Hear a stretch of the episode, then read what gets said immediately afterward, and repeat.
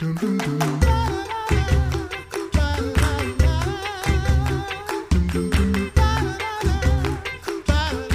listening to the Coffee Hour. I'm Sarah Gulseth. I'm Andy Bates. Thanks to our underwriter, Concordia University Wisconsin, for your support of the Coffee Hour. You can find out more about them at cuw.edu. Live Uncommon.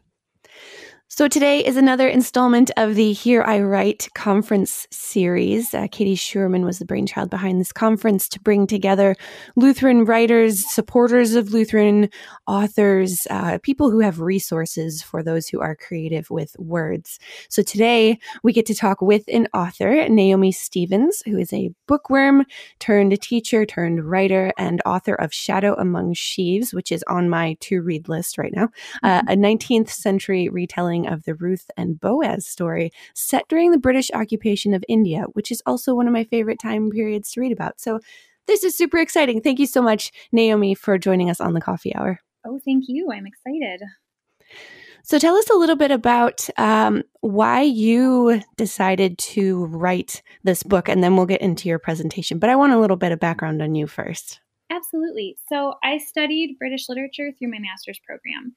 And I had always been a little hesitant about working on historical fiction. I had been writing um, more of like young adult uh, in that genre, like dystopia, before. Nothing that ever made it anywhere. And I loved the story of Ruth and Boaz, and I wanted to reset it. And I was trying to think of different opportunities.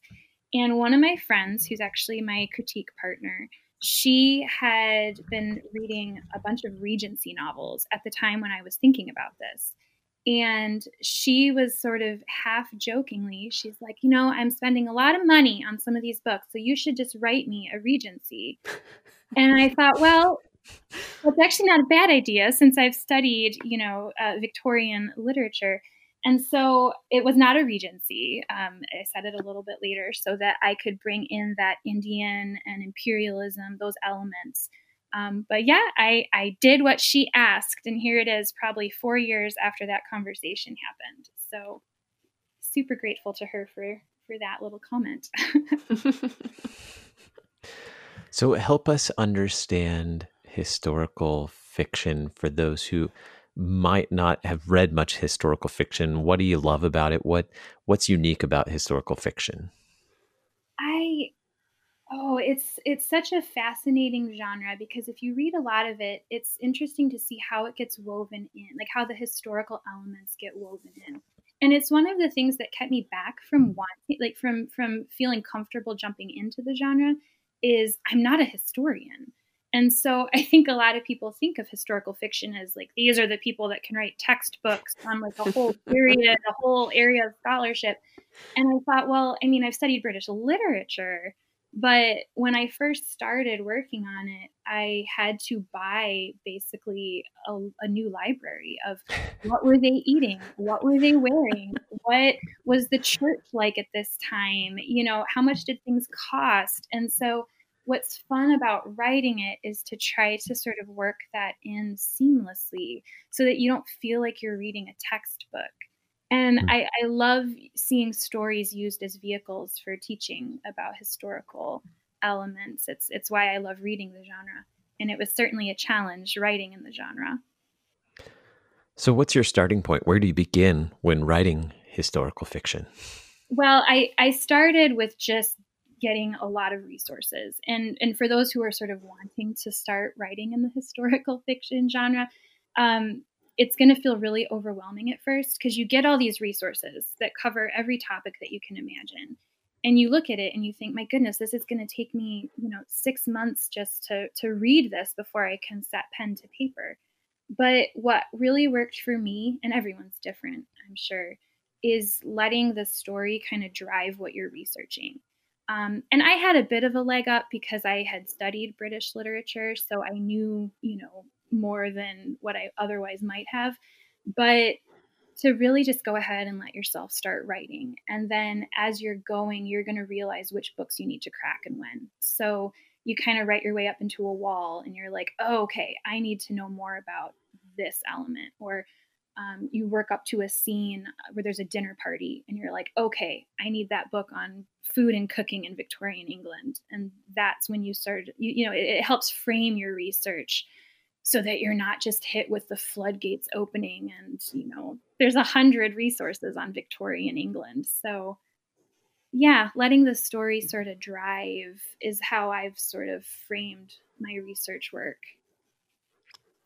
yeah, there's there's so much you can look at and so much you can learn when you're trying to fit it into a story. And I think that's part of the the magic of historical fiction for me is that it is it's set in this real time and place and yet you're you're able to bring these characters in uh, that that may or may not be real characters and then shaping this story around them that when you if you wanted to google details you can actually look up details about the story and that it just it makes it that much more real. How do you fit those historical details into a work of fiction and make it seamless?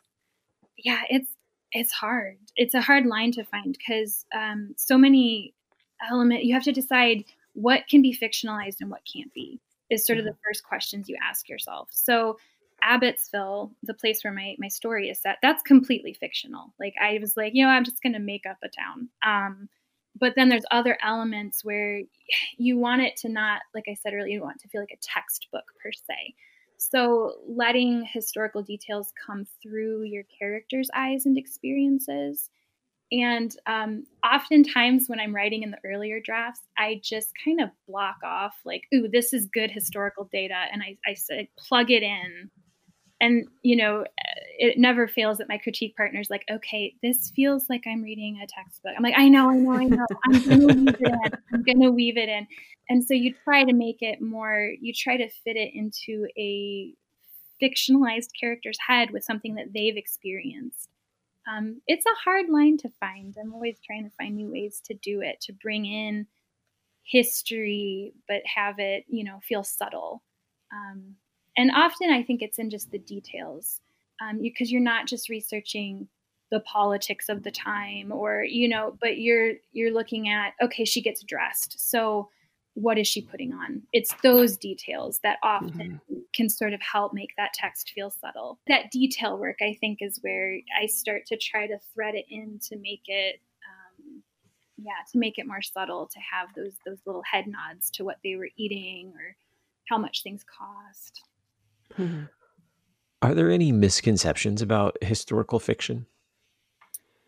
Well, I think, I mean, I guess I, I did kind of have one in that I didn't want to start working in the genre because I thought, well, I would need to learn so much more before I could even start. Like, I'm not, you know, this isn't my my field of concentration is not just history in general. Um, but I, I think that that we're storytellers first. You know the story is paramount that everything else kind of has to be there just to support that story. And so um, i suppose maybe that could be encouragement again for those who are sort of unsure about like could i write historical fiction? Uh, absolutely you could you know um, yeah. What's exciting to you most about uh, bringing together your your research and love of, of British literature, and then also this whole other side of of history. Uh, what's what's exciting about marrying those two things in a story? There's so much more that I've learned about um, just that whole period of time, and there's so much that you want to pack into the book.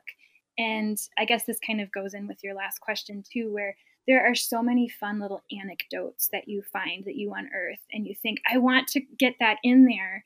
Um, and there's so much that gets kind of left on the cutting room floor regrettably. I wrote a, a blog post about that for a christian fiction book blogger about all the little details that we find along the way and they just can't quite fit into the book and it's such a bummer when that happens because it's so delightful to find things like that and then when I go back and I read some of my favorite books, you know, I, I go back to um, uh, the authors that I love from that period, and I feel like I'm coming back to them with a more rounded view of how they were living. And that's really cool. I'm not just seeing it through the eyes of fiction, but I'm seeing it, like you said, through this blended.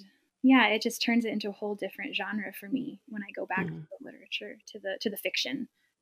Yeah. On the flip side of that, what what's challenging about writing in this genre? What what kind of roadblocks do you run into uh, when you are try- when you are trying to bring together something that that actually has historical data and that's something that, that somebody could go research and, and poke holes in if you're oh, not careful yeah. enough? That's so frustrating. Yeah, there's a lot of times where I've been staring at my screen like it has to be set against this particular period. You can't wiggle the date and something just isn't working. Uh, yeah, that can be very, very frustrating. And sometimes that's why there exists these little disclaimers at the end of some novels where they're like, there were minor liberties taken here. so that we could sort of create this thing. Um, the book I'm working on right now, actually, I have one of those little moments where it's like this one character has this. Uh, well, it's Anthony Wayne from, uh, as in Fort Wayne, and uh. his his nickname is Mad Anthony, and I, mm-hmm. I need that in there because it's like that's the connector point for my readers. They're gonna know, you know, that's kind of the big thing for him. But technically, he wasn't called that until like a year after my book is set. And I'm like, oh, that can be in the disclaimer. Like, yes, technically wasn't called that, but it's sort of an important grounding point for those who, you know, might want to know. It's so hard, yeah. yeah, those, those, disclaimers can be uh, useful even when you're dealing with historical facts. oh yeah, they wiggle you. They wiggle you out tight spot. Do you have any any encouragement uh, or any any final thoughts or advice for uh, aspiring writers or people who may be thinking about writing historical fiction? Oh yeah, just dive in. Uh, seriously, and and find some resources and start reading and see if it looks like something you feel you can really commit yourself to. And the highest piece of advice I have for anybody is to find somebody who can read your work and give you honest feedback. Because I have, I have a writing critique partner who's read every draft of this thing, you know, just till she's probably cross-eyed, and it's so helpful to have outside perspective because there are times where you feel like you can't see the forest through the trees because you're 200 pages in and you're like, is this working? And so that's really invaluable. I highly recommend people find outside eyes to help them sort of think through their drafts. Perfect.